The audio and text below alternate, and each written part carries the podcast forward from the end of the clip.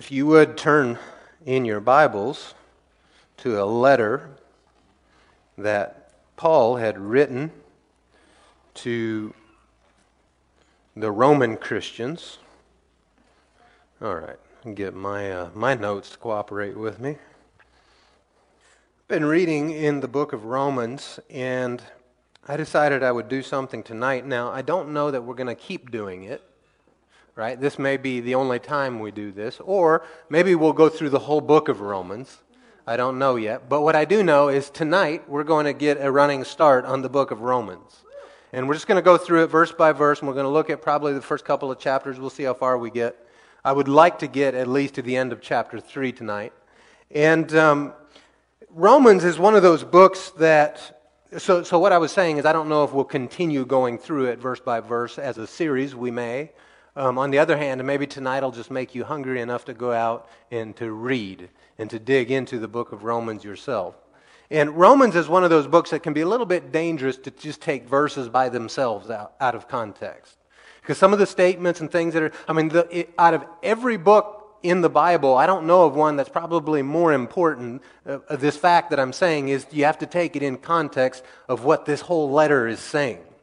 And when he wrote this letter, most of you know this, you know, the Bible wasn't written in, in, in chapters and verses and all that. It was just written as a letter to that church. And then later, a priest came along and put in the chapters and verses so that we can easily find the same place when we're teaching. But sometimes it does a disservice for us because we come to the end of a chapter and we quit reading when the thought continues to flow right into on in the letter, right? And so in the book of Romans, I encourage you to do two things. One is sit down and read it in one setting or like maybe over two days. You know, in, in a short period of time. Just read through it. It's not that long. You've, you've read longer articles on the internet, I'm sure, right? Because you can read through it in, in an hour or less. And so um, get a bird's eye view of it and then come back and go through it slowly and dissect it and, and let it get into your spirit and grow on the inside of you. Romans is also uh, an interesting book because there is 19 Old Testament prophecies quoted in the book of Romans. And there are four new prophecies that he put into the book. And there are 388 verses of history that are, are either referred to or implied or spoken of in, in this book. 29 verses of fulfilled prophecy. There are 16 verses of unfulfilled prophecy that are still to come in this wonderful letter that Paul wrote to the believers. A little bit of history and backstory. Paul is on his third missionary journey. He has um, had quite a trip. He stops off in Corinth and he stays there for three months. You can find that in Acts chapter 20. And while he's there is when he writes the book of Romans in that three month period. And he had planned, he was on his way to Jerusalem. He was going to take, there was, they had taken an offering for the famine that was taking place, place in, in Jerusalem. And he was taking the offering from the Macedonians back to Jerusalem. And he wanted to be back in Jerusalem for Pentecost, right? And, and he was. He ended up making that, but then he got taken captive and shipped to Rome. Well, he wrote to the Roman believers in that three month window before he went to Jerusalem. And so he informs them that, you know, I'm planning on coming. I've tried to come often, but I've been hindered. I'm going to come visit you guys. And, and so he, he sets all of that in, in his order there. And in fact, he apparently knew many of the believers in, in Rome because when you look in Romans chapter 16, he has all these greetings to all these different people. You know, tell them hi, tell them hi, tell them hi. Well, he must have known all these believers in Rome. Now, how did the church get there? That is something that scholars don't know. They look at it and they say, well, so, you know, long ago people used to believe that Peter planted the church, but that can be disproved just by reading different scriptures and looking at uh, what different historians have said. And so um, now the common thought seems to be that for the, the believers from the day of Pentecost, because when you read in Acts chapter 2, it says people from Rome were there. And when, when that happened, that they would have gone back and taken the good news of Christ back to, to Rome. And uh, he wrote this to both Jews and to Gentiles, But predominantly, if you read through the book of Romans, you'll see that he's addressing Gentiles, seems to be quite a bit more, more than the Jews, although he did write, um, write to both.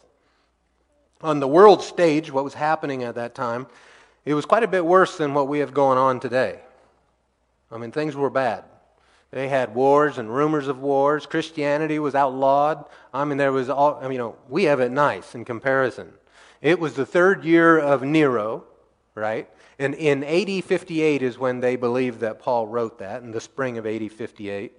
And um, he, it, was the fourth, did I say third year? Fourth year of Nero. He's consul for the third time. And uh, he had, for those of you that are history students, Valerius Messala was his colleague at that point. And then um, Corbulo had just resumed war with Parthia, if you've read about those wars. And he was just preparing to go into the highlands of Armenia, and, and that whole war was about to take place.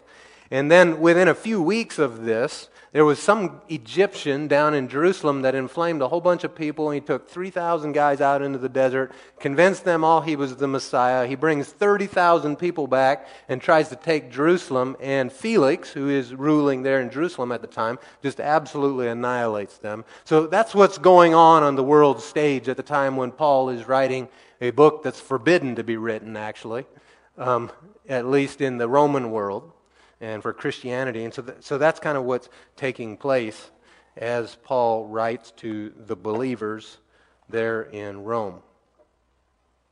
So let's start in verse 1 of chapter 1. says Paul, a servant of Christ Jesus, called an apostle. Actually, I want to talk a little bit more about the book before I get into reading it. So, kind of the way uh, this letter is laid out is so in the very first chapter, you see that he kind of has the, the greeting, who the, who the book is to, and then he talks to them about his desire to come down through verses uh, 15 and tells them about his plans to come. And then verses 16 and 17 is like the theme and purpose of the entire letter. You know, one of the things that I was taught um, early on by, by Apostle Dale is when you're going to preach a message, he says, tell them what you're going to tell them, and then tell them, and then tell them what you told them. right? Because repetition makes it stick. So you sit down say, tonight we're going to learn about blah, blah, blah. Okay? Now I tell you about blah, blah, blah. And then at the end, you review, right? That's just the simple method of, of teaching. Well, that's kind of what Paul does here. He says, here's what we're going to, verses 16 and 17, the theme of, of, of the book of Romans. And then he proceeds to go through in, in the rest of chapter 1 and lays out the guilt of the Gentile world. And then in chapters 2, he lays out the guilt of the Jewish world under the law. And then in chapter 3, he lays out the guilt of the entire world, right? And then, along about verse 21 in chapter 3, he switches to the solution. And then how to live the solution on in the later chapters and, and deals with problems people were having with the solution, the righteousness of God and living it and what does the grace mean. And he works his way all the way through, you know, and then in, in the later part of the books, there's different portions of it there that we'll maybe get into later. But for today, you know, I don't know of a more important book doctrinally for a believer, especially if you're a new believer, to read than this book. Because it lays it all out the need, the why, the answer, the solution, and how to live it. It just lays it all out in the book of Romans. All right, let's start with verse 1. Paul calls himself a servant or a slave, depending on the translation you read, but that the word means a bond servant, which is a slave. A bond servant could be someone um, that had sold themselves to someone else, right? So it's a voluntary slavery, but it can also mean someone who was taken as a slave. Well, we know that God isn't taking slaves, but He accepts voluntary slaves, right? He did purchase us, but it's still up to you whether you're going to answer that and be a son and a servant of Christ Jesus. So he says, Paul, a, a servant of Christ Jesus, called as an apostle, that's a sent one, a set, and he says, set apart for the gospel of God, which he promised beforehand through his prophets in the Holy Scriptures, that being the Old Testament, concerning his Son, Jesus Christ our Lord, who was a seed of David, according to the flesh, and was appointed to be the powerful Son of God, according to the Spirit of holiness. How? Well, by the resurrection of the dead. Through him we have received grace and apostleship to bring about the obedience of faith for the sake of his name among all the Gentiles or all the nations, we could say. That word Gentiles means nations, it also means Gentiles, it also means people groups or races among all the races. Verse 6 including you who are also called by Jesus Christ. So he's writing to Jews and Gentiles, and he's saying they are called. So he, he starts out with saying, I'm called, and I'm called to be an apostle or a sent one, a delegate on behalf of the good news of the gospel, good news of Christ to you.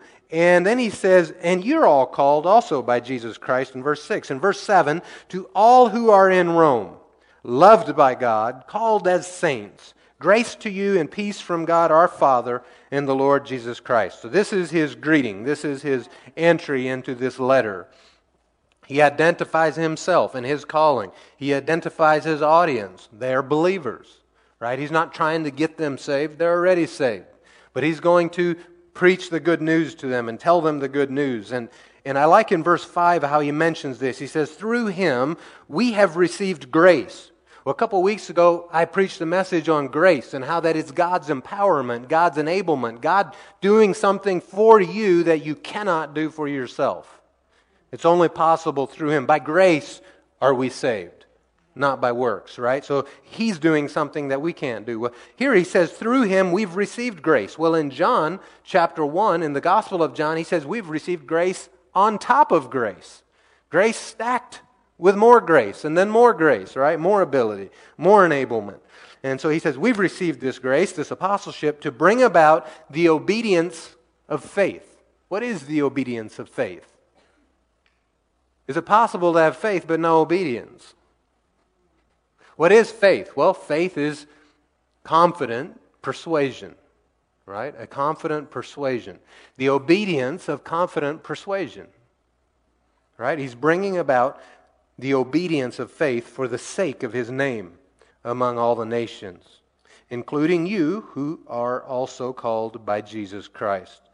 Now, I like verse 7 because he says, To all who are in Rome, loved by God. It's just a known fact he's establishing that you're all loved. And that if you name the name of Christ, you're a saint. And if you don't, you're an ain't, right? So, who, who is a saint? Well, anyone who believes on the name of Jesus and believes in the sanctifying blood of Jesus for their life. And so that makes you a saint and you are loved. I mean, if he loved you while you were sinners, how much more will he love those who he calls sons? Yes. Someone look at your neighbor and say, I am loved, I am loved by, the Lord. by the Lord. Look in verse 8. Now, in verse 8 through 15, I'm going to just read this. He, he's talking about his desire to come visit them. Um, and then we'll come back and we'll go through a few of the verses. First, I thank my God through Jesus Christ for all of you because the news of your faith is being reported in all the world. God is my witness, whom I serve with my spirit in telling the good news about his Son, that I constantly mention you, always asking in my prayers that if, if it is somehow in God's will, I may now at last succeed in coming to you. For I want very much to see you so that I may impart to you some spiritual gift to strengthen you. That is, to be mutually encouraged by each other's faith, both yours and mine. Now, I don't want you to be unaware, brothers and sisters, that I often planned to come to you, but was prevented until now in order that I might have a fruitful ministry among you, just as I have had among the rest of the Gentiles. I am obligated both to Greeks and barbarians, both to the wise and the foolish. So I am eager to preach the gospel to you also who are in Rome.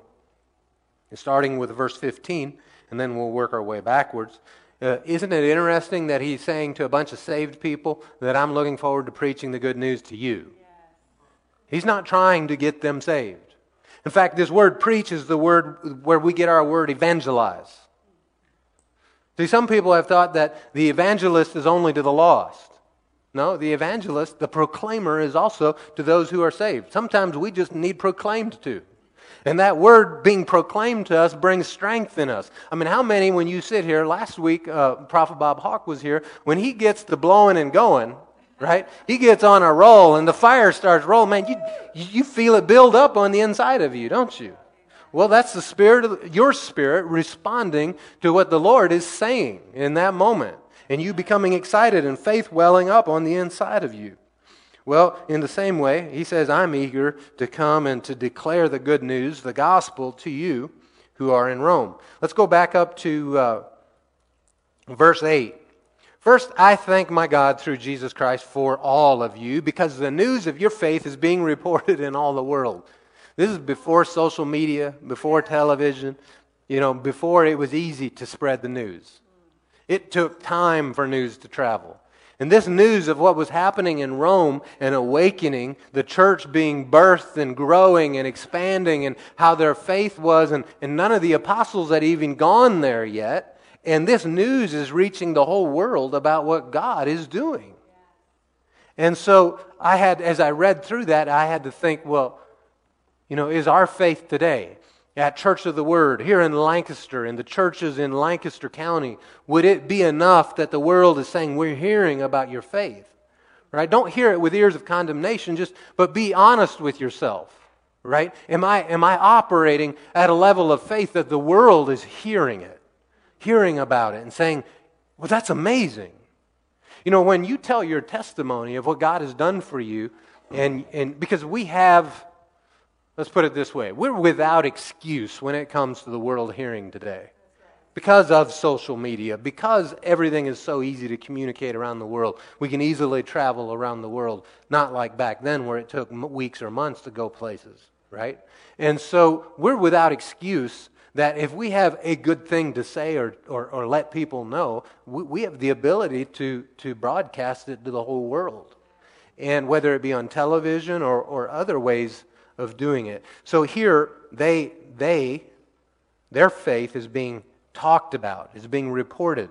And one thing that I've noticed is, is at least if you're alive to the Lord, is that when you hear of other people's faith working, it encourages you. Amen. You go, oh, wow.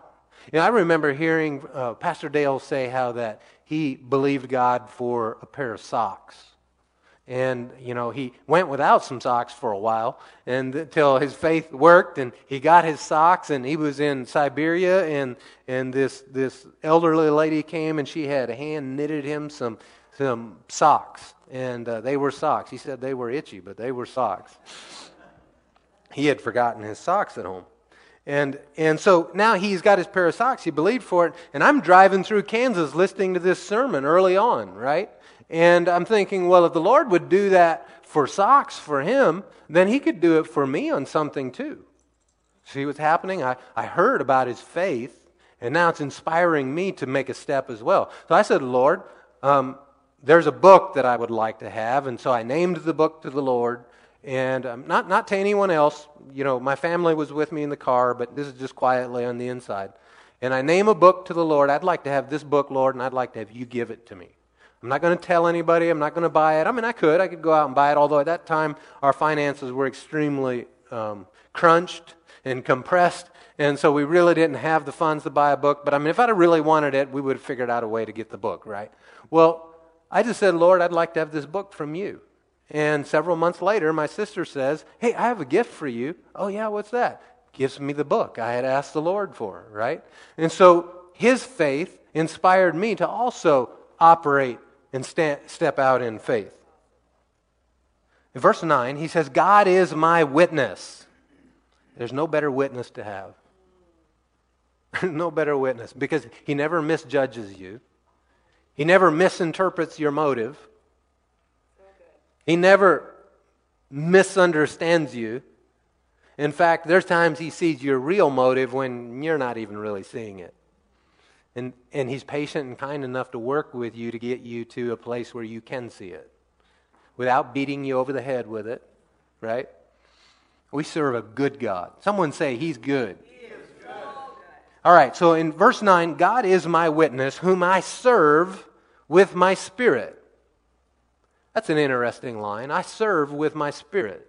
How do I serve God with my spirit? Well, he goes on and he details how he's doing it. He, he says, in, or in what way? He says, in telling the gospel and telling the good news about his son. In telling others about the good news of Jesus is how he was serving the Father with his spirit. Well, that's pretty simple, isn't it? I mean, we can all do that. Serve the Father with our spirit by telling of the good news or of the gospel. The word gospel means good news. Good news. So make sure that you're preaching a good news, not a bad news. Some people preach bad news. And I like how Brother Keith Moore says it. He says it this way He says, You know, we have good news to tell you, but if you reject the good news, now we have bad news for you. Which is true, right? So here, what's he saying? He says, I serve with my spirit. You know, we are, we're spirit beings. We, sitting in these chairs tonight, you look around, you see the people beside you, they're all spirit beings. Their spirit is more real than their flesh and bone body. Because their flesh and bone body can't touch the spirit world, but their spirits can. Right? Their spirits can also touch the natural realm, because they have a flesh and bone body. So you are more spirit than you are anything else. And with that spirit, you have an eternal soul your, your mind, your will, your emotions, your personality. That's your soul. In your thought realm, that's in your soul realm. Okay? But you are a spirit being sitting there with an eternal soul, and you're living in a temporary body. I mean, you're going to get, the word says you're going to get this exact same body back, but souped up, doing things the old one couldn't do, free of the wrinkles and all of that. If you want hair, you'll have it. I, I don't think I'll have any because I, I want to stay this way. So I'm using my faith to make it stop growing, you know, so I don't have to shave. But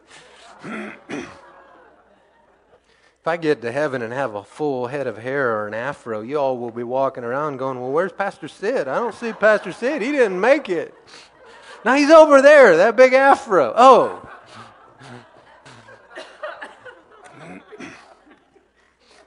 If you come to our house, I, uh, we have you know different photos from long ago, and and even from our wedding photos, we have a few of those around, and people that don't know us well will come and they'll see the wedding photo and they'll be puzzled. I can see it on their face, you know, because we're Mennonite at the time. Plus, I have a full head of hair, and I always tell them, well, that's my wife's first husband. this is 100% true.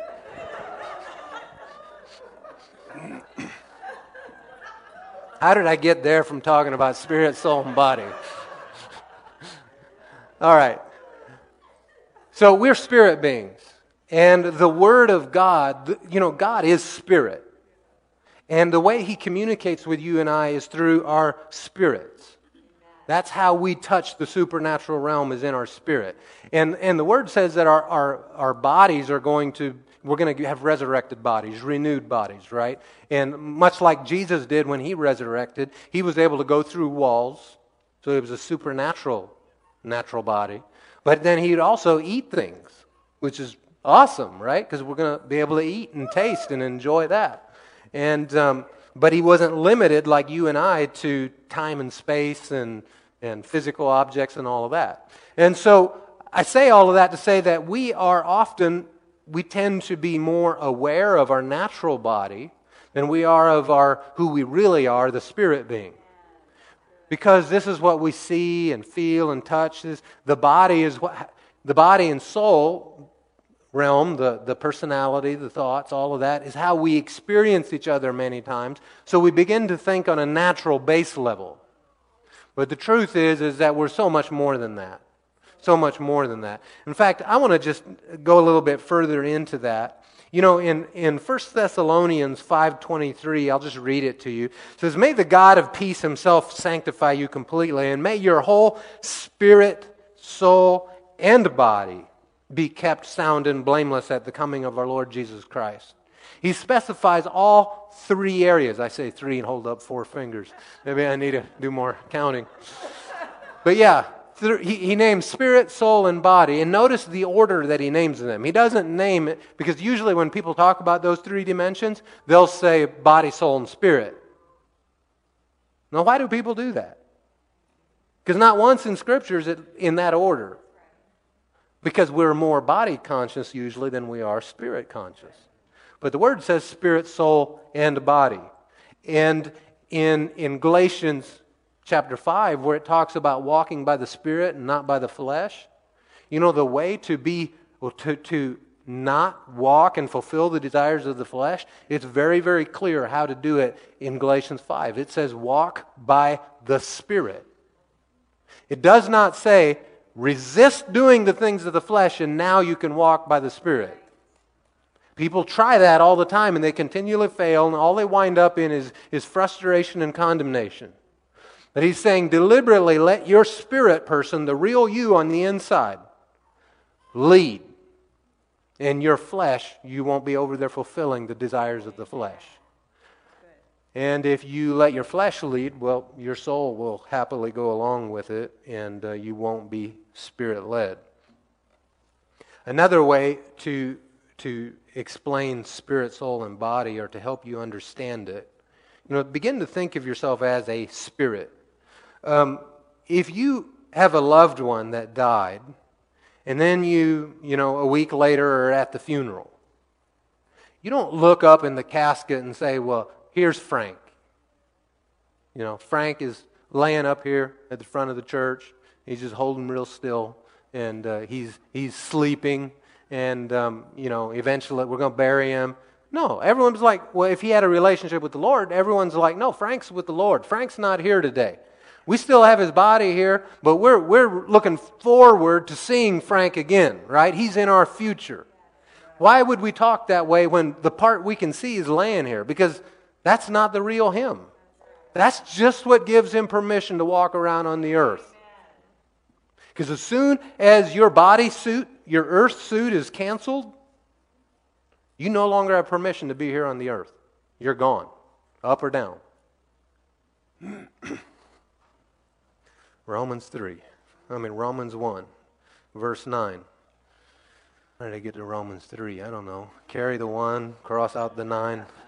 God is my witness, whom I serve with my spirit in telling the good news about his Son. Actually, I'm not done there. I still have to, uh, there's another place I want to talk. Serve with my spirit. You can serve the Lord with your body, you can serve the Lord with your spirit. In, in 1 Corinthians 6, verse 20, it says, So you've been bought with a price, so serve the Lord with your body and with your spirit. So, how do you serve the Lord with your body? Well, again, how do you avoid doing the things of the flesh? You walk by the Spirit. So, if you want your flesh to serve the Lord, be spirit minded, right? Serving the Lord, and your flesh doesn't have a choice but come along for the ride and now it's serving the Lord.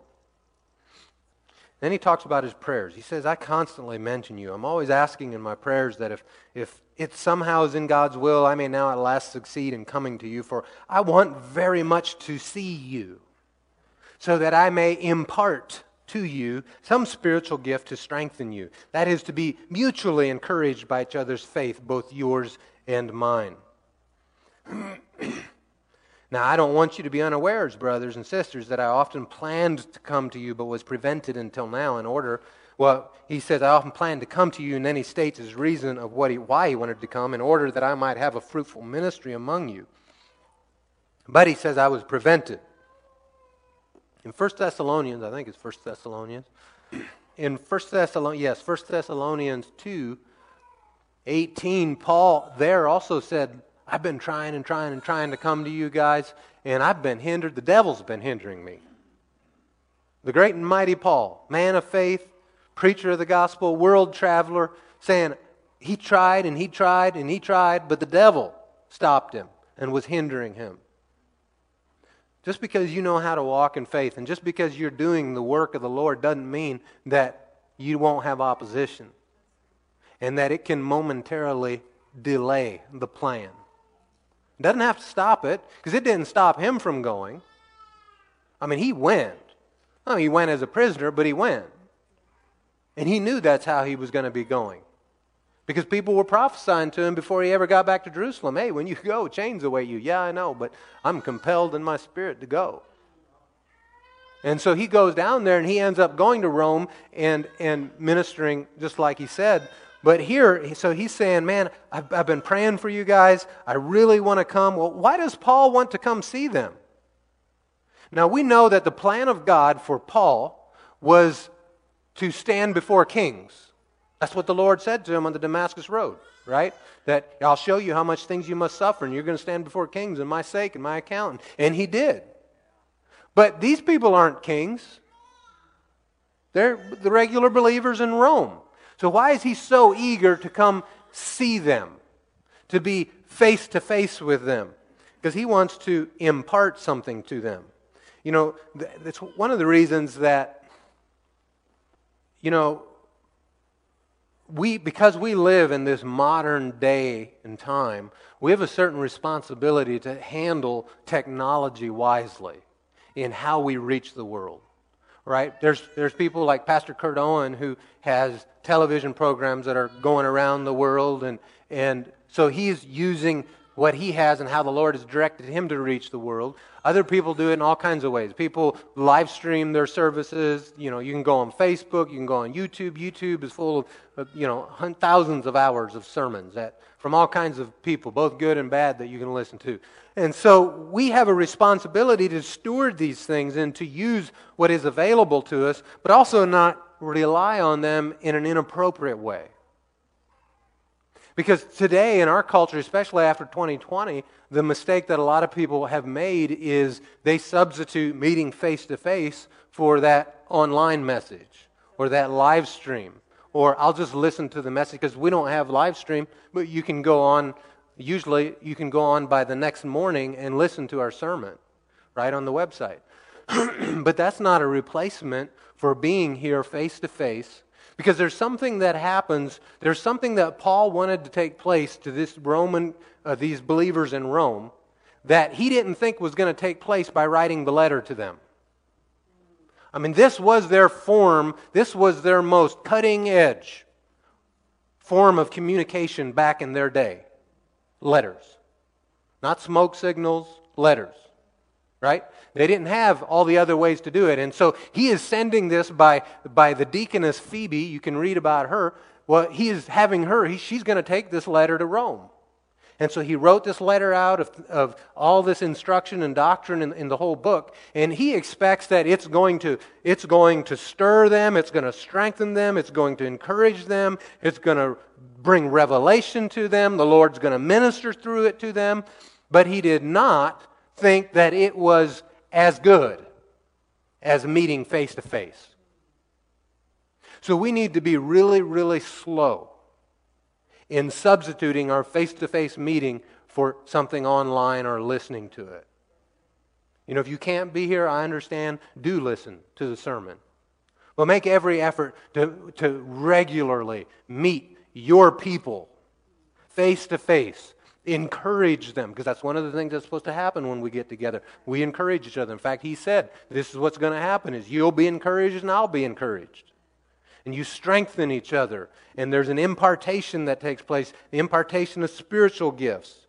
You know if if you didn't need to physically meet each other then there would be no such thing as the doctrine of laying on of hands. He would have just said pray for them and we could take that scripture in, in 1 Corinthians where he says there's no distance in the spirit. You know, my spirit's there with you, and you handle it this way. And we could say it's never necessary to be with other people. But we don't. We have again and again, Jesus taught the laying on of hands, the disciples taught it. And so there is something that takes place through physical contact that is important for you and I. Again, if we don't lose sight of the fact that we are spirit beings, and when we start coming together in unity and in face to face meetings, that the Lord, what did He say? Where two or three are gathered? There I am. Yeah. And, and don't misunderstand me. I'm not against live streams and all of that stuff. Um, I am against those being used as a substitute, right? Not uh, to gather together. So he states his desire. He wants to come see them and to encourage them. Let's now look down into verse 16 and 17. And this is the, he states now, he's telling them why he's writing this letter to them. This is the theme and the purpose of the entire letter. He says, For I am not ashamed of the gospel of Jesus Christ, because it is the power of God for salvation to everyone who believes, first to the Jew and also to the Greek. For in it, the righteousness of God is revealed from faith to faith, just as it is written, the righteous will live by faith. And he's quoting that out of the Old Testament, Habakkuk, Habakkuk 2, verse 4. The righteous will live by faith. So he makes this statement, this great verse, I will not, I mean, we could preach a whole message, right, just on that verse, that I'm not ashamed of the gospel of Christ because it is the power of God. The, the word of God is the power of God. How did he say it in Isaiah? He says, My word will not return to me void, but it will accomplish everything that I sent it to do. Right? Why? Because his power resides in his word. It's why we treasure the word of God. I'm not talking about, about the book and page and ink. I'm talking about what he said. We treasure the Word of God. One of the ways, some of you are going to like this, others not so much. One of the ways that we show how we treasure it is by storing it up in our heart with memorization. Memorize it. Shows how you're treasuring it. That's a form of meditating, right? Meditating it. You say, well, yeah, but I, I, uh, I'm not good at me- memorizing things. Okay. But who would want to convince you of that? God or the devil? God's not telling you that you don't have the ability to remember His Word. So, I mean, that right there is just like, duh. Yeah, not gonna, not gonna obey that one. So, pick a scripture memorize it. And meditate it and allow it to work on the inside of you. And, and I'll just say this too the power of God is not, again, is not in the ink and page, but it's when the Spirit of God on the inside of you and your born again spirit, and they unite on that Word of God, receive the Word of God, faith rises up and it becomes spiritual food. It is the power of God. The Word of God carries within it the power of God. And what is that power for? It's for salvation. Now, we're not going to take the time to study out what does the word salvation mean, but it's an all-inclusive term that covers many, many things. All right? Your deliverance, your healing, your, you name it, debt cancellation, all of it is included in salvation. Now, if you carry debt, that doesn't mean that you're not saved. You don't misunderstand me. I'm saying there's deliverance from all those things and bondages within salvation. We still have things that we need to walk out. Is why he says, work out your own salvation. Right? There's a walk that's involved. But there are certain rights that we have in the kingdom of God within the realm of salvation that every child of God has. Rights to certain things. So he says it's the power of God to salvation, and I'm so happy that the word everyone is in there, not the word just Jews right? To everyone who believes, you have to believe. First to the Jew, you know, he came first to them, yes, it's true, but also to you Greeks, you Romans. For in it the righteousness of God is revealed. In, in the Word of God, His power is revealed by His righteousness from faith to faith. And now, this, is, this saying is something that we often have quoted and we've said, and, and sometimes maybe we've misapplied it. Oftentimes, we'll apply it this way we'll say, from one level of faith to another level of faith. Because we recognize there's all kinds of levels of faith, right? You have, you've got little faith. Jesus talked about people having little faith, but he also talked about people having great faith. So, right there's two major differing levels of faith. Then he said there's one that has no faith. And then there's the one who had shipwrecked faith. So he had faith, but then it was gone. And so there's all these different levels of faith. So faith is not something that you're just stuck at whatever level you're at. You can increase in faith. Why? Because faith comes from hearing the Word of God, what we've been talking about. And when you hear the Word of God, the power of God comes on the inside of you. You get excited, right? And faith wells up on the inside of you. Well, so we, we use that from faith to faith many times, that we're going from one level of faith to another level of faith. But I want to present it tonight to you in a little bit different way. Because if you look at this, he says, in it, the, the, talking about the gospel, the good news, which carries the power of God, in it, the righteousness of God is revealed from faith. Who has faith in his word? God does. Yeah. Right? Out of anybody, God has faith in his word. He believes his word. He has faith in what he sends his word to do. And we know that Jesus was called the word of God. Right? So the gospel, so what is he saying? Let's say it this way that what God did by faith or what God said by faith leads you into faith. That what he did by faith leads you to faith or gives birth to faith in you. Just as it is written, the righteous will visit faith. Is that right? No? Bella says no. Anyone else? The righteous will not visit faith, they're going to live there. It's a place of abiding, it's a place of being, not a place of, of passing by once a week on a Saturday night. Right? It's a place to be Monday morning. It's a place that when you go to sleep at night, you talk to the Lord. When you wake up in the morning, you talk to the Lord. As you go through the day, you're aware and talk to Him. It's a constant. All right, so there he presents his theme. That's the purpose of the entire letter, is those two verses. And now he is going to break it down piece by piece, bit by bit, starting at the beginning. In a couple chapters, he talks about Adam, right? And then the second Adam, Jesus, and he just breaks it all the way down into everyday, understandable shoe leather. All right, let's begin reading in verse 18. He addresses the guilt of the Gentile world. He says, For God's wrath is revealed from heaven against all godlessness and unrighteousness of people who by their unrighteousness suppress the truth. Wow, does that sound like today? By their godlessness and unrighteousness suppress the truth.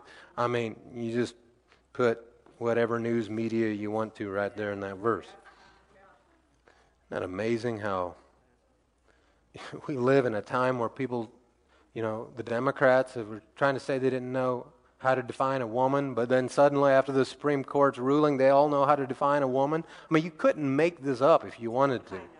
It's just another level of stupid. But when you read through here, you see why. It says their hearts and minds are darkened because they've just been abandoned to something. All right, let's read here. He said, I'm going to start in verse 18 again. For God's wrath is revealed from heaven against all godlessness and unrighteousness of people who by their unrighteousness suppress the truth, since what can be known about God is evident among them, because God has shown it to them. For his invisible attributes, that is, his eternal power and divine nature, have been clearly seen since the creation of the world, being understood through what he has made as a result, people are without excuse. Yes. There is nobody who is without excuse based on creation alone. If anyone ever tries, they arrive at judgment and then go, oh, but I didn't know. To be not true. In fact, creation will stand up and say, nope, that's not true. We showed it to you and you ignored it. Verse 21 For though they knew God, they did not glorify him as God or show gratitude. Instead, their thinking became worthless, and their senseless hearts were darkened. Claiming to be wise, they became fools, like the teaching of evolution. Claiming to be wise scientifically, they became fools. And exchanged the glory of the immortal God for images resembling mortal man, birds, four footed animals, and reptiles. Therefore, God delivered them over in the desires of their hearts to sexual impurity so that their bodies were degraded amongst themselves. Can you say monkeypox? If you wonder why I would say that, just search it later and you'll figure it out. They exchanged the truth of God for a lie and worshiped and served what has been created instead of the Creator who is praised forever. Amen. Amen. So, exalting science over the one who created science is a perfect example of this And when you do something like that, it leads to a darkening and a dulling of, of your heart, of your soul, of your spirit, and it just gets worse and worse. Now, the, the beauty of it is, is there are ways out of it, right? The Lord has made a way out. He goes on and he says, For this reason, God delivered them over to disgraceful passions. Their women exchanged natural sexual relations for unnatural ones.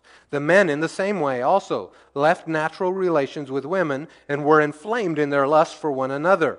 Men committed shameless acts with men and received in their own persons the appropriate penalty of their error.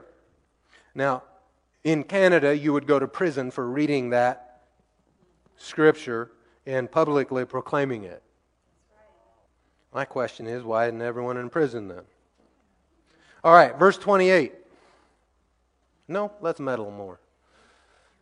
It's, it's Pride Month, right? June. And they call it Pride Month. Well, okay. Let's, let's just put the whole alphabet soup crowd aside for right now.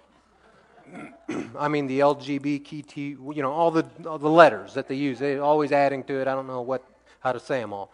So just put that aside for right now and just think of what it's called. Not the reason behind it, just it's called Pride Month. Right? They said a whole month. I mean, we have, we have a one day for mothers. We have one day for fathers. Something that God instituted. And a whole month for the devil's main personality trait, pride. Are you serious? See, we've got work to do. Way beyond Roe v. Wade, right? We, we have to continue to believe God for an awakening, in, which I believe has begun already in our country, but have it begin in you and me first, right? Let's not look out at them as so ridiculous, but let's judge ourselves. Let's hold ourselves before the Lord in a standard of purity. And so, because, see, pride is and you may say, well, yeah, but they don't mean it that way, like the devil's pride that caused them to fall from heaven. Oh, yeah, it's the same thing. Let me explain. The devil thought he would be as good as God and do his own thing, go his own way, do it his way, not submit to the way God created him to be. Right? I'll decide I'll be a woman today, or I'll decide I'll be a man, or, or you know, I'm going to sleep with a man or sleep with a woman. No. No, that's all going directly against how God designed and created it to be. And what kind of pride does it take to say, I'm just going to do it my way? I'm my own God. I get to make my own decisions. I mean, it, nothing is more appropriately named than that whole alphabet soup thing. Now, let me add this in too. There are different degrees of sin that carry different consequences. You know, a lot of times people go, yeah, well, sin is sin. Eh, no, not really. Because in John it says there's a sin that leads unto death and there's a sin that doesn't lead unto death. There's a difference. There's different consequences for sin. If, if one person murders another person, that's a much more severe consequence for the person that got murdered than if that person would have just said a lie. See, there's different consequences for sin. Now, sin is, is sin. Sin does all the same thing. It hurts people. It will hurt you. It, it hurts your conscience. It causes you to have difficulty fellowshipping because it stands in the way and you're aware of it and, and all of these things. So sin will harm people. It's just one sin harms people more than another sin. For example, murder. You can't undo it. With a lie, you could at least go back and tell them the truth. Right? You can repent of both sins. You can put it under the blood and be free of the sin. But some sins, in fact, Paul said it this way in Corinthians, I believe it was. He said, Some sins will go before you to judgment, and some come behind you, after you. So, enough with this whole all sins are equal. They're not. Okay? However, Sin, what are the, wa- the wages of sin are equally the same death. Wages of sin is death. But the gift of God is eternal life. That's in Romans 6. Later, we'll get there, not tonight. So, why did I say all of that? Well, it's the reason that God judged Sodom and Gomorrah instead of judging people that were just because they were into homosexuality in a way that was depraved. And so he, he dealt with that. That wasn't their only sin. One of the things they were known for, you can read this in Scripture, is that they were unloving and unkind and, and wouldn't have mercy on the poor. That was another reason they were judged, is what Scripture tells us. But unless you sit there and think, oh, we're better than them, look, straight sex outside of marriage is equally sinful. Right? Man with a woman, and you're not married, that will destroy you just as fast as the other one will. And so we don't sit here and go, oh, that's a, that's a sin that, yeah, it may be more detestable and more, um, what's the word I'm looking for? Some sins are more perverted. Okay? That, that may be a more perversion, a greater perversion of sin, but it, this other is still ugly in the sight of God, too. And so don't for a second ever give someone the idea that we're against homosexuality, but we're, we don't say anything about people sleeping together if they're of opposite sex. No, both, both will destroy you. Verse 28 And because men committed shameless acts with men and received in their persons the appropriate penalty for their error. I guess that's where I should have said monkeypox. verse 28, because that primarily seems to have been a homosexual disease that people were getting at homosexual events. All right, and because they did not think it worthwhile to acknowledge God, God delivered them over to a corrupt mind so that they do what is not right. They are filled with all unrighteousness, sexual immorality, evil, greed, and wickedness, full of envy, murder, quarrels or strife, deceit, and malice. They are gossips, slanderers, God haters arrogant, proud, there it is, boastful, inventors of evil, disobedient to parents, senseless, untrustworthy, unloving, irreconcilable, and unmerciful. Although they know God's just sentence that those who practice such things deserve to die, they not only do them, but even applaud others who practice them or take pleasure in others who practice them. Notice in this list, he's talking about homosexuality. And then he throws things in like greed, which is the love of money. See that? Because it's easy to think of, you know, the homosexuality is really bad or murder is really bad, but gossiping, you know, you know, but they're all lumped in this same category of deserving God's wrath. That's the bad news. What does he go on and say? He says, Therefore, every one of you who judges is without excuse. For when you judge another, you condemn yourself, since you, the judge, do the same things. Now we know that God's judgment on those who do such things is based on the truth. Do you think, any one of you who judges those who do such things, yet do the same, that you will escape God's judgment? See, the key is verse 3. Any of you that judge those that are also doing those things. So you can look back up at the list and go, oh, yeah, don't want to do those things. Well, okay then. Don't be judging people if you're doing those things. So we are called to judge. That's another thing that I'm not going to take the time to get into that in great detail tonight, but Jesus said, stop making, stop judging on outward appearances and make a right judgment. The whole part in, in Matthew there where he says, Judge not that you be not judged.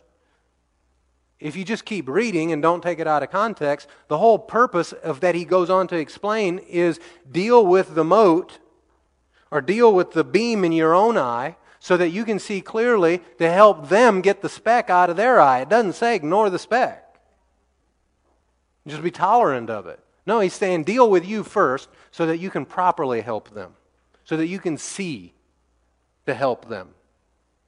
Deal with your own sin first instead of just sitting in judgment of others and being self righteous. Because, see, it's really easy. It's really easy to consider yourself better than others when, because you know, I vote with the Constitution. I this, I that.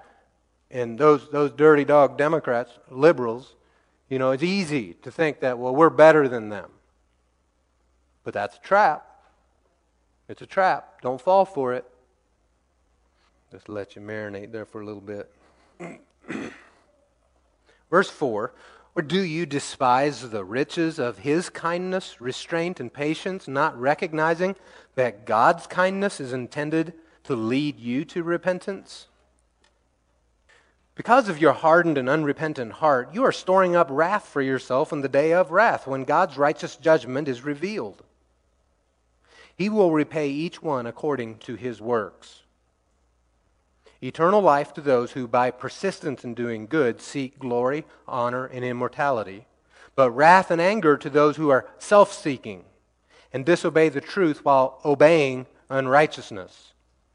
There will be affliction and distress for every human being who does evil, first to the Jew and also to the Greek. But glory and honor and peace for everyone who does what is good, first to the Jew and also to the Greek. For there is no favoritism with God. So he's, he's dealing with the issue of judgment, and that it's the Lord's patience, His kindness, His restraint, His goodness that leads us, that has brought us Jesus to start with, right? That didn't just judge us like we deserved and then gives us all these opportunities. In verse 12, uh, for all who sin without the law will also perish without the law, and all who sin under the law will be judged by the law. For the hearers of the law are not righteous before God, but the doers of the law will be justified. So when Gentiles who do not have the law do instinctively what the law demands, they are a law to themselves, even though they do not have the law. They show that the work of the law is written on their hearts. Their consciousness confirm this. Their competing thoughts either accuse or even excuse them on the day when God judges what people have kept secret according to my gospel through Christ Jesus. And now he begins to deal, so he's dealt with the Jewish, or with the Gentile world. Now he's going to deal with the, the Jews and their violation of law and their need for a Savior. Verse 17 Now, if you call yourself a Jew and rely on the law and boast in God, and know His will, and approve the things that are superior, being instructed from the law, and if you are convinced that you are a guide for the blind, a light to those in darkness, an instructor of the ignorant, a teacher of the immature, having the embodiment of knowledge and truth in the law, you then, who teach another, don't you teach yourself? You who preach, you must not steal, do you steal? You who say, you must not commit adultery, do you commit adultery? You who detest idols, do you rob temples? You who boast in the law, do you dishonor God by breaking the law? For as it is written, the name of God is blasphemed among the Gentiles because of you. Because they were seeing that they're not keeping the law, they're not practicing what they preach. Verse 25 Circumcision benefits you if you observe the law. But if you are a lawbreaker, your circumcision has become uncircumcision. So if an okay, let's just keep in context what does circumcision mean? Circumcision always is a symbolic of covenant. Covenant with God. Okay? So think covenant when you read the word circumcision. Because he had Abraham, he started with Abraham. Later we'll read about it, but he starts with Abraham with circumcision and then all the way through to until the law was fulfilled. And he says, so circumcision, covenant, benefits you if you observe the law. But if you're a lawbreaker, your circumcision, your symbol of covenant has become pointless, as though it didn't exist. So if an uncircumcised man keeps the law's requirements, will not his uncircumcision be counted as circumcision? A man who is physically uncircumcised but who keeps the law will judge you who are a lawbreaker in spite of having the letter of the law and circumcision. For a person is not a Jew who is one outwardly, and true circumcision is not something visible in the flesh, On the contrary, a person is a Jew who is one inwardly, and circumcision is of the heart, by the Spirit, not the letter of the law. That person's praise is not from people, but from God. Do we have any Jews here tonight? Yeah, a whole room full of them. Circumcision is of the heart by the Spirit. So he has has now addressed the Jews and their breaking of the law and where they stand with it and their need of judgment. He goes on here, he says, So what advantage does the Jew have? Or what is the benefit of circumcision? Well, considerable in every way. First, they were entrusted with the very words of God. Well, what then? If some were unfaithful, will their unfaithfulness nullify God's faithfulness? Remember, I said God has faith in His Word, that God operates in faith. His faith leads you into faith. Well, here, is, is their unfaithfulness going to nullify God's faithfulness? His answer is absolutely not. Let God be true, even though everyone is a liar, as it is written. And he quotes from King David that you may be justified in your words and triumph when you judge. This is what David said to the Lord when Nathan the prophet confronted him for his sin with Bathsheba. And anyone who is familiar with the Old Testament, as, as they would have been, all right, because that's what that was their Bible of their day, the Old Testament. So they didn't get to read all the New Testament like you and I do, because probably most of us spend most of our time reading in the New, New Covenant. Well, for them, they had spent all of their time reading in the Old Covenant. So they knew the Old Covenant probably a lot better than what we do because their schools, everything was lined up. That's where they learned these things.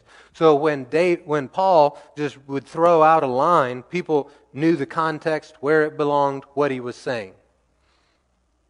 Verse 5, he says, If our unrighteousness highlights God's righteousness, what are we to say? Am I using a human argument? No, no, I, I read that wrong. I am using a human argument. Is God unrighteous to inflict wrath? Absolutely not. Otherwise, how will God judge the world? But if by my lie God's truth abounds to his glory, why am I also still being judged as a sinner? And why not say, just as some people slanderously claim we say, let us do what is evil, so that good may come? Their condemnation is deserved. And now he addresses the guilt of the whole world. He says, What then? Are we any better off? Not at all.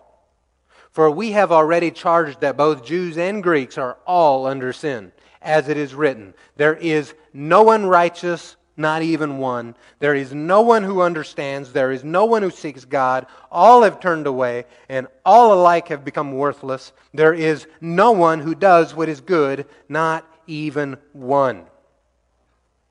This was quoted out of Psalms 14, Psalms 53, and Ecclesiastes 7.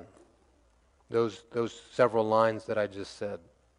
And then the next verses 13 through 18, every line is from a different place in the Old Testament. I mean, he's just, he's just laying it out. Bam, bam, bam, bam, all these lines that they would have known, recognized from the Old Covenant. He says, Their throat is an open grave. They deceive with their tongues. Viper's venom is under their lips. Their mouth is full of cursing and bitterness. Their feet are swift to shed blood. Ruin and wretchedness are in their paths, and the path of peace they have not known. There's no fear of God before their eyes. It says, Now we know that whatever the law says, it speaks to those who are subject to the law, so that every mouth may be shut and the whole world may become subject to God's judgment. For no one will be justified in his sight by the works of the law, because the knowledge of sin comes through the law. Without the law, you don't realize you're sinning. The law is what just shows you where you're at in your need of the Lord. How did Paul say it in 1 Corinthians? He said it's a schoolmaster. The law is your schoolmaster, it's bringing you to a place so that you can see and receive. But you're not saved by the law. Verse 21, I'll read to, uh, I'll just read here. But now, apart from the law, so everyone say, apart from the law. the righteousness of God has been revealed, attested by the law and the prophets. That would be the Old Covenant, the Old Testament. The righteousness of God is through faith in Jesus Christ to all who believe, since there is no distinction. That verse is amazing. The righteousness of God. So, in spite of all these things we just read, all these horrible sins and violations and all these things, everyone sinned, no one's righteous, there is a way to be righteous. The righteousness of God is through faith in Jesus Christ to all who believe, since there is no distinction. For all have sinned and fall short of the glory of God. They are justified freely by His grace through the redemption that is in Christ Jesus. God presented Him as the mercy seat. That word is the propitiation, or it's the word for atonement God presented him as the atonement by his blood through faith to demonstrate his rightness, his righteousness, because in his restraint, God passed over the sins previously committed. God presented him to demonstrate his righteousness at the present time so that he would be just and justify the one who has faith in Jesus. You know, God wants to be just. He, if he justifies you outside of Christ, he's not just. Because you deserve something else. But since somebody paid the price, now you're justified in that person because that person paid the debt. Now he's just in justifying you. Being just is a huge deal to the Lord. It's why, it's why there's no forgiveness for the fallen angels think, well, why can't they just repent? I mean, if the devil repented, it just ended all, right? Be great. No more opposition. But he can't repent. It would not be just to the angels who chose to stay with the Lord. Because a third of them chose not to and left. Because he didn't die for angels, he died for people. It's why if you choose wrong, that there's forgiveness for it because someone paid the price. Verse 27 Where then is boasting? It is excluded. By what kind of law? By one of works? No. On the contrary, by a law of faith, or a principle of faith.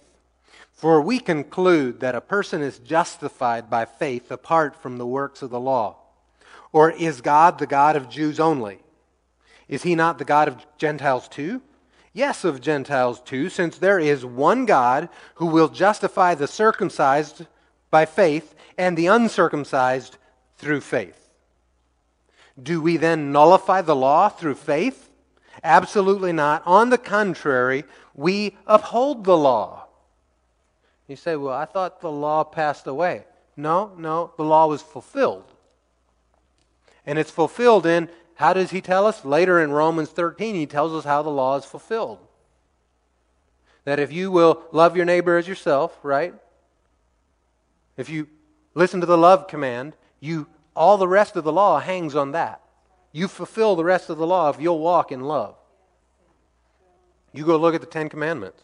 Every one of those you will obey if you're operating in the law of love. And it's no longer about obeying this list of things, it's just about you operating and walking as your dad with his DNA that's in you. On the contrary, we uphold uphold the law. And then he begins, I'm going to close there. He begins in chapter 4 to talk about Abraham and how Abraham was a man of faith and how it began there and then all the way through till Jesus and and he just keeps building and building on it. And I encourage you to take the time to just read through it and uh, allow the Lord to minister to you through His Word. Worship team, you can come. We're going to take take uh, communion together here in a little bit, and I'll have you all file up um, up the center aisle here. And they'll move the table over and come up, start in the back, come up the center aisles, go out the sides, and back to your seat that way. And you can hold the elements if possible, and then we will take them together after everyone, after the first song, and after everyone has received some of the elements. And I'm going to, while the team is still getting ready, read to you something that Paul said to the Corinthians about communion. In 1 Corinthians 11 17, it says, Now in giving this instruction, I do not praise you, since you come together not for better, but for worse. For to begin with, I hear that when you come together as a church, there are divisions among you, and in part I believe it. Indeed, it is necessary that there be factions among you, so that those who are approved may be recognized among you. When you, when you come together, then, it is, not, it is not to eat the Lord's Supper. For at the meal, each one eats his own supper. So one person is hungry while another gets drunk. That, that word drunk means intoxicated. Um, we don't have wine as, as the juice tonight, but they did back then, and wine that was potent enough to make you drunk. For all those who, who think otherwise, right here's your proof. Verse 22. I'm just meddling in all kinds of things tonight, ain't I? He says, Don't you have homes in which to eat and drink? Notice he did not chide them for drinking wine. How dare you guys? Come on, you know better than drinking wine. You should be using, you know, young fruit from the vine that you don't get drunk on. He didn't do that. He spoke against the drunkenness. But come on, guys, you, don't you have enough sense to know that if you're going to drink, then do it at home? But don't get drunk. That's, that is everywhere through scriptures tells us not to do that. All right. I have uh, been walking around like a bull in a china hutch tonight. Don't you have homes in which to eat and drink, or do you despise the church of God and humiliate those who have nothing? What should I say to you? Should I praise you? I do not praise you in this matter. For I received from the Lord what I also passed on to you. On the night when he was betrayed, the Lord Jesus took bread. And when he had given thanks, he broke it and said, Take, eat, this is my body, which is broken for you.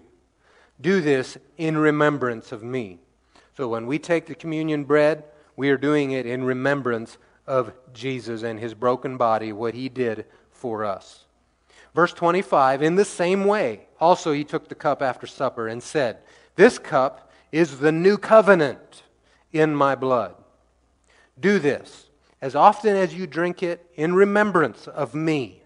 For as often as you eat this bread and drink the cup, you proclaim the Lord's death until he comes. And by proclaiming the Lord's death, what value is that to, to, proclaim his death? Because it is looking to his sacrifice that paid your bill. It's agreeing that his sacrifice, he punched my ticket, he paid the bill. And my sin is under the blood. My healing is under his wounds. Jesus said his body was broken for you. Someone say, That's me. So if you need healing in your body, if you need healing in your soul, you take the bread, you take his body as uh, more than enough to accomplish that healing and believe it. And just say, Lord, I receive it from you.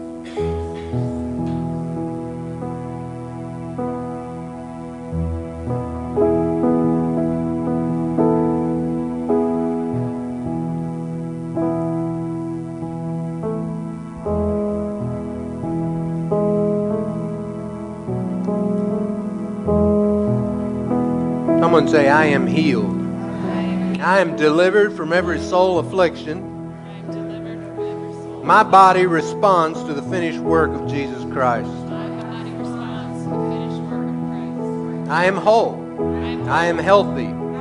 So, body, be healed in Jesus' name. All right, take the, you know, the blood of Jesus cleanses you from past, present, and future sin. Did you know that? I mean, he died once for all sin that hadn't even been committed yet. I'm grateful, aren't you? Covenant, family, makes you one with him.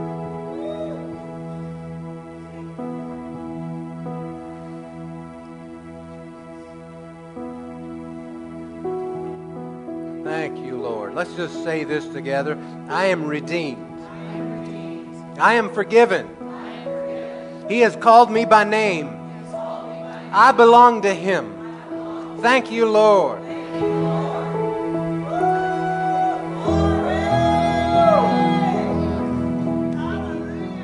I'm so grateful for the miracle working power of God, aren't you? Graves into garden.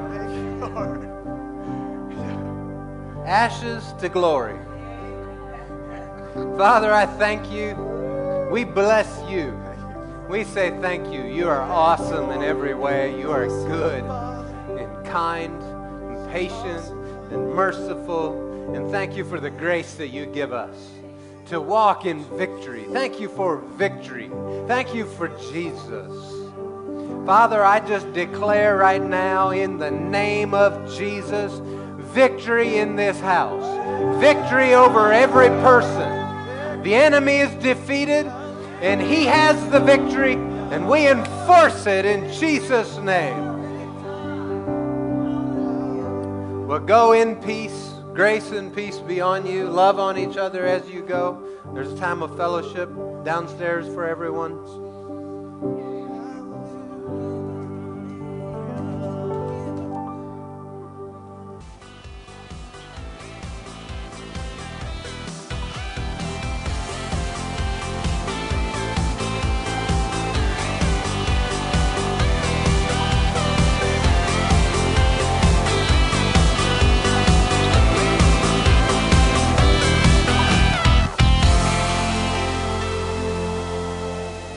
Good evening, everyone. Welcome to Church of the Word International here in Lancaster, Pennsylvania. Thanks for coming. Thanks for coming and assembling yourself with like believers, like minded, like spirited. Isn't it great to have a place to come? We don't take it for granted, do we? Not one time. It's so precious and special and so are you. So thanks again for coming. I want to encourage you in the scripture for our worship time and in Ephesians 1:17 it says, I pray that the God of our Lord Jesus Christ, the Father of glory, may give us the spirit of wisdom and revelation in the knowledge of him, that the eyes of our understanding would be enlightened that we may know what is the hope of his calling, what are the riches of the glory of his inheritance in the saints, and what is the exceedingly greatness of his power toward us who believe, according to the working of his mighty power, which he worked in Christ when he raised him from the dead and seated him at the right hand in the heavenly places, far above, say far above far above all principalities and power and might and dominion and every name that is named, not only in this age, but also in the age to come. And he put all things under his feet and gave to him to be head over all things to the church, which is his body, which we are, the fullness of him who fits all in all. What a powerful powerful prayer in Ephesians 1 to pray as a body and for one another. Amen. We have much to be grateful for tonight, really every day. So let's stand together as the family of God, the body of Christ, and let's celebrate life. Life is in the blood, right? It's pulsating, the blood of Jesus. Let's celebrate Jesus tonight. Amen.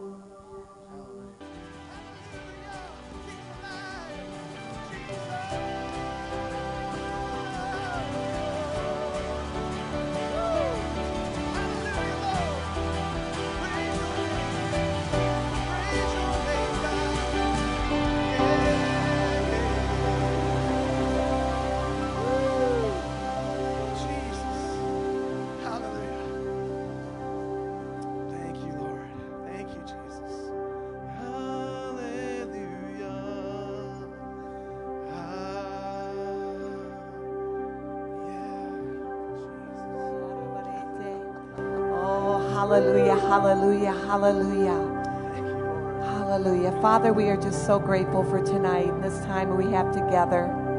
Father, it's precious time.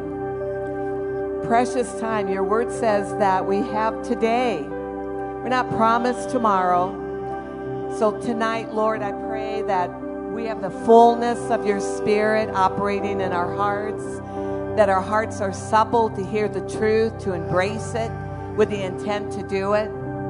Your word in Ephesians 3 says so much that you would grant us, according to the riches of your glory, to be strengthened with might through your spirit in our inner man, that Christ may dwell in our hearts through faith that we, being rooted and grounded in love, may be able to comprehend with all the saints what is the width, the length, the depth, and the height. So, Father, that we can know the love of Christ, which passes all of knowledge, that you may be that we may be filled with the fullness of God. Now we look to you, Father, and we say that you're able to do exceedingly, abundantly, above all that we could ask or think according to the power that works in each one of us. To him be the glory in the church by Christ Jesus, to all generations forever and ever and ever. Father, we are just so grateful to be called by your name, delivered by the blood of your precious Son Jesus, coming into the kingdom of God in this flesh time knowing, Father God, that you are a good and faithful Father. You're not withholding one good thing from us as we walk upright before you. What a blessed assurance as we walk in this life, knowing that God before us, who can be against us? Father, that fills our hearts with confidence towards you and great joy, joy that passes all understanding, peace that passes all understanding, joy unspeakable, full of glory. That's the realm we live in. That's the realm we think in. And that's the realm that we walk in. Father, we thank you for that. We give you all the glory and all the praise tonight. Going forward, Lord, our hearts are open. Holy Spirit, have your way. Have your way. Let this be a supernatural night for each and every one of us. In Jesus' name, amen and amen. Well, one way we love God, honor God, and thank God is by loving, honoring, and thanking one another. So turn to your neighbors and tell them you're glad that they're here. Well, good evening, everyone. Glad to see you all tonight. It's good to be back. We had a good time in Florida. I know some of you are gone, or some of, I see faces that are gone. I think we got some overseas travelers right now, so let's be praying for them. Well, we'd like to welcome you if this is your very first time to Church of the Word International. So if this is your first time here, can you just wave your hand real high and we'll clap for you? And uh, Jake and Elizabeth, uh, I can't think of his last name, but we all know Jake and Elizabeth. He has his sister here. So, and cousin. So, we're glad to have you with us tonight. All right. Well, we're going to return the tithe to the Lord. So if you need a cash envelope for your giving, uh, you can raise your hand and our ushers will bring you one. And if you're giving by credit card, do fill out all of the blanks. And we're just going to return the tithe with a grateful heart. Amen cheerfully. You know, He put these resources in our hands. It came from Him. And He wants to bless you. Do you believe Him when He says that, you know, when you return the tithe, the tenth to me, that I'm going to open the windows of heaven and pour out blessing till you don't have room to receive it? There's grapes downstairs, by the way. Um, free grapes. This is just an example. We have so much blessing in our lives. We've got free grapes for people in the church. More on that later. I'm getting derailed. what was I saying? Do you believe God? Yes. Do you believe Him when He says these things? When He says He wants to open the windows of heaven for you. See, there's a test coming. Did you know you have a test coming? Not tonight, but maybe on a Tuesday or a Friday or a Thursday on what you believe. Do you believe God? That's the test. And it's coming. Whether you are ready for it or not, it's coming. It's lots easier when you're here in church to be like, yes, I'm full of faith. I believe it. Yes, we're sitting next to faith sisters and faith brothers. And, but when it's just you and the problem during the week, just you and that, what do you believe? That's the test. And can you believe what God said? You know, He said, He said in Luke 6:38, He said, give and it shall be given. Can you believe Him? What about in Galatians 6, 7, where he says, whatever you sow, you're going to reap? How about 6 Corinthians, uh, or 2 Corinthians 9, where it says, sow generously, you're going to reap generously. These are things God has said, and the question is, is do I or do I not believe it? Because see, if I, if I believe it, then when, when you're presented in during the week, because you know, we're not usually presented with this challenge here. Usually it's out there and during the week when it's just you and the problem, like I said. And you've got that opportunity to yield to the fear and yield to the, I don't know, maybe we won't have enough. You know, maybe, maybe I shouldn't tithe because, you know, there's just not enough for the rent this week if we do. Have you ever had a thought like that? I mean, I, I have, you know, there's, there's been times in our life where it's like, well, should we really be tithing when, when really all that we're making this month is only a fraction of what we need. I mean, that seems counterproductive. I should hold on. No, you know what? This is where you choose to trust. And if he really means what he says, then I'm blessed for it. Then if, if he really means what he says, and if this word is true, and it is, then, then he's got it covered. So I just throw my cares over on him. I just throw all these worries and this problem, whatever it is, on him and then just believe him to do what he said he would do. Numbers 23 verse 19 says this, says God is not human that he should lie. Because you know, humans can do that. I mean, we ought not, but they do sometimes. He's not a human that he should lie, not a human being that he should change his mind, or like one translation says, says he doesn't vacillate. You know, he doesn't, one way, one time this way, sometimes another way. He does not vacillate. Does he speak and then not act? Now the implied answer is no. He, when he speaks, he acts. Right? If he said it, it's happening. Does he promise and then not fulfill? And again, the implied answer is no. If he promises, it's fulfilled. He will do it every time. He doesn't just say stuff carelessly. God means what he says. And he says what he means. And this test will come to each of us in the week. Do you believe him? Did he say it? Does it really happen like that? Does it really work like that? Well, maybe you might be saying, well, yeah, I, I did believe that. I did say that. And it didn't, you know, I still have this stack of bills. I still have this, this problem. And, well, you know, here's the thing. People vacillate. God doesn't, but people can vacillate. So it's not just, well, sometimes I believe God and then sometimes I don't. And sometimes I say, yes, His word is true. And then sometimes like, oh, I don't know, I'm not sure. You gotta be all in. Just keep resisting the fear. Just keep believing the word. Just keep speaking the word. Keep acting on the word. He will never let you down. You can count on Him because He said so. Is that good enough for you? It's good enough for me. All right, take a hold of your tithe and let's Believe God. You know, he said that the righteous are blessed and prosperous. And if you obey him, you're blessed and prosperous. And that's all through the Psalms. So let's believe it. Amen. Father, we're so grateful that we have a God we can count on, that we have a Father who, who loves us and says we're more valuable than the many sparrows.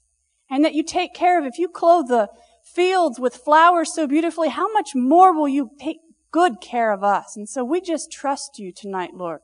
We thank you for these resources you put in our hands. And we're grateful to return the tenth to you. And we just believe you and take you at your word that as tithers, we are blessed and protected according to your word in Jesus' name. And amen. And the ushers, you can pass the baskets and the people will give it to the Lord. Well, as I mentioned, there's grapes for free downstairs. So apparently, um, there was some semi-truck loads of grapes that got rejected at the docks for the grapes being, I don't know, a couple degrees different what they were supposed to be, and they're perfectly fine. So there was like stacks and stacks, pallets of grapes just sitting in a field, and you know, people got on Facebook and it spread through the whole Mennonite world, and that's how I got it. And so I loaded up my car and I've given out some, but there are some reserved uh, papers on a few flats downstairs. So whatever's left, you know, hey, grab a bag, or if there's a flat, take a flat. I'm not sure what's left down there by now, but I don't want to go home with them. So there's youth and young adult uh, youth impact here tomorrow night. So 6 p.m. here at the church. And also I wanted to announce there's not going to be Citygate in July. So a lot of people gone and varying schedules, so there won't be Citygate here in July. All right. Well, our pastor has a word inspired of the Lord, word of truth to bring us tonight. So let's open our heart and hear what the Lord has. Well, good evening. Today is the day that the Lord has made. Good to see Anastasia here with us. Welcome. Hallelujah. A year of miracles for us. So, a few things that we need to, uh, that I'll cover before we get into the message is next weekend, uh, Pastor David Landis is going to be here and minister the word. David is, many of you know who that is. He's pastored for many years in Harrisburg at Word of Grace Ministries, and he has now handed the uh, church over to the new pastor there. And his schedule is free, and he's able to come and minister. And I've wanted him to come minister for quite some time now. So he's going to be coming and uh, ministering next week. So come expecting. I've, ne- I've never heard David preach a bad message. It's always been the pure Word of God. So come believing for uh, truth to build you up and to strengthen you. And then also, uh, the following week, you can look forward to seeing Andrew Taylor. And Andrew Taylor is a missionary in. Uh, do we need to take the uh, the missions offering yet? Don't we? Okay, we'll do that here in just a moment.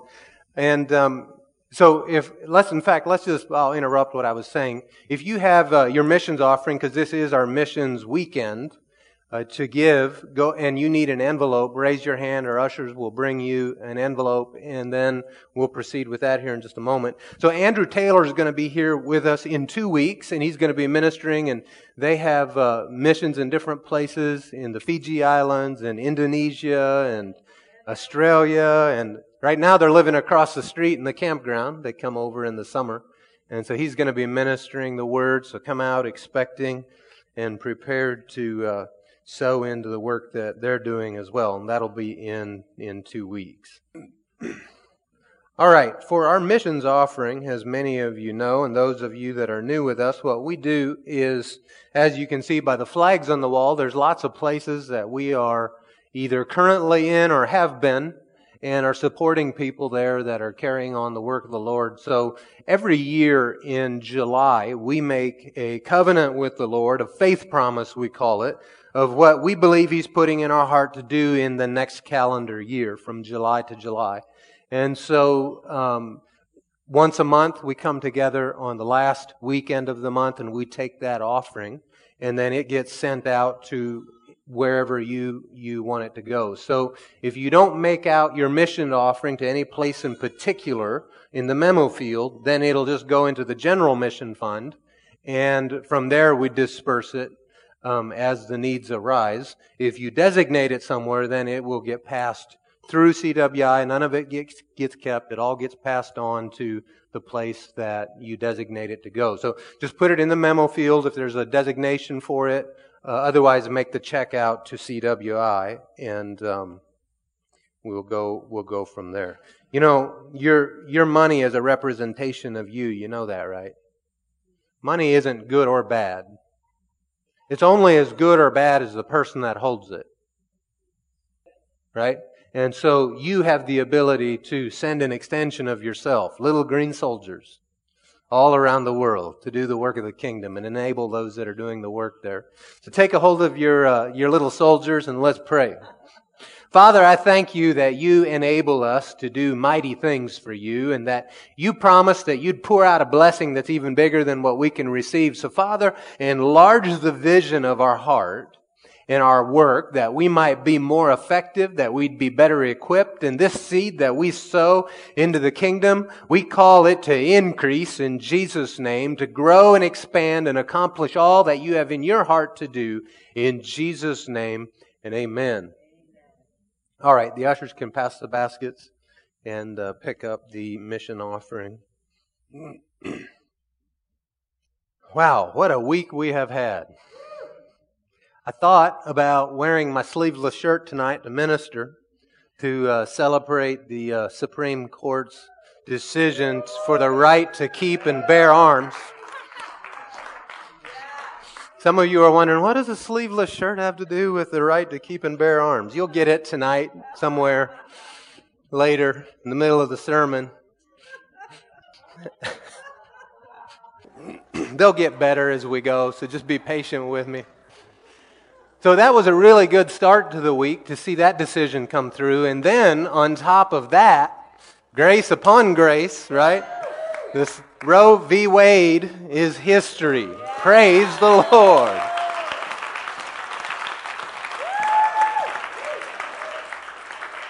A right that does not exist in our Constitution has finally been recognized after 49 years.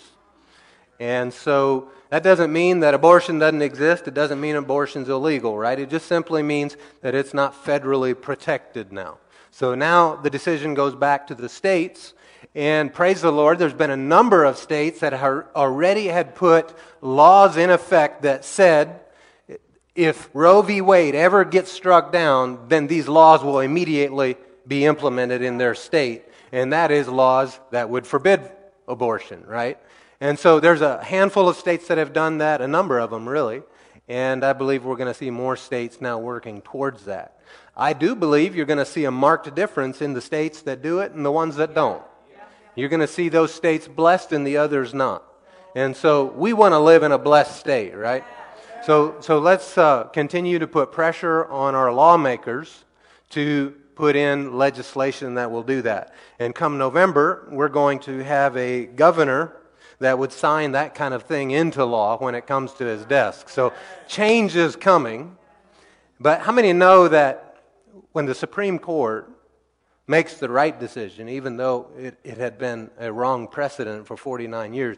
When they make the right decision, it is, it's time to rejoice, but we also recognize there's a battle in front of us, that it's not over. And that what took 50 years to accomplish by prayer and persistence, think of what we can do in another 50 years with an awakening of people to the Spirit of the Lord and to truth, and our nation turning back right? In 50 years, where could we be? And so let's continue to pray. Let's continue to live on our knees and, and, and to do the work. Let's not just pray, but we need to, you know, David, I believe, was a man of prayer, but he also knew how to throw a stone, right? He knew how to go take out a, a giant. He didn't just stay on his knees praying, saying, Lord, deal with the giant. He went out and handled it because no one else would. So we need Davids to rise up in our land. How, how many thought that we may never see the day where Roe v. Wade would be struck down? I mean, I thought that. I, you know, I prayed for it, but sometimes it looked like just never would happen. Listen, elections have consequences. What would have happened if Hillary would have gotten in? And all those justices that got put in by President Trump would have been liberal justices. We'd still be having Roe v. Wade as law. And so elections have consequences. And I know that it's easy to be discouraged and be like, well, yeah, but look at the last one. Um, you know, President Joe Biden, he was put in. He wasn't elected, I don't believe. And so because the things were stolen, if you haven't watched it, go watch, um, is it 2000 Mules, I think is the name of the movie.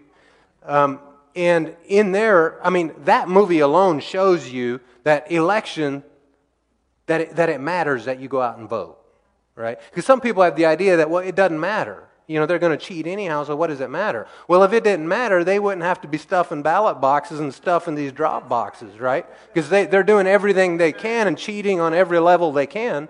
But that's only a short lived victory. We're going to get it back, right? And let's keep praying that way and let's put our actions to, to what we believe. Hallelujah. Such a good week. I wanted to dance and shout.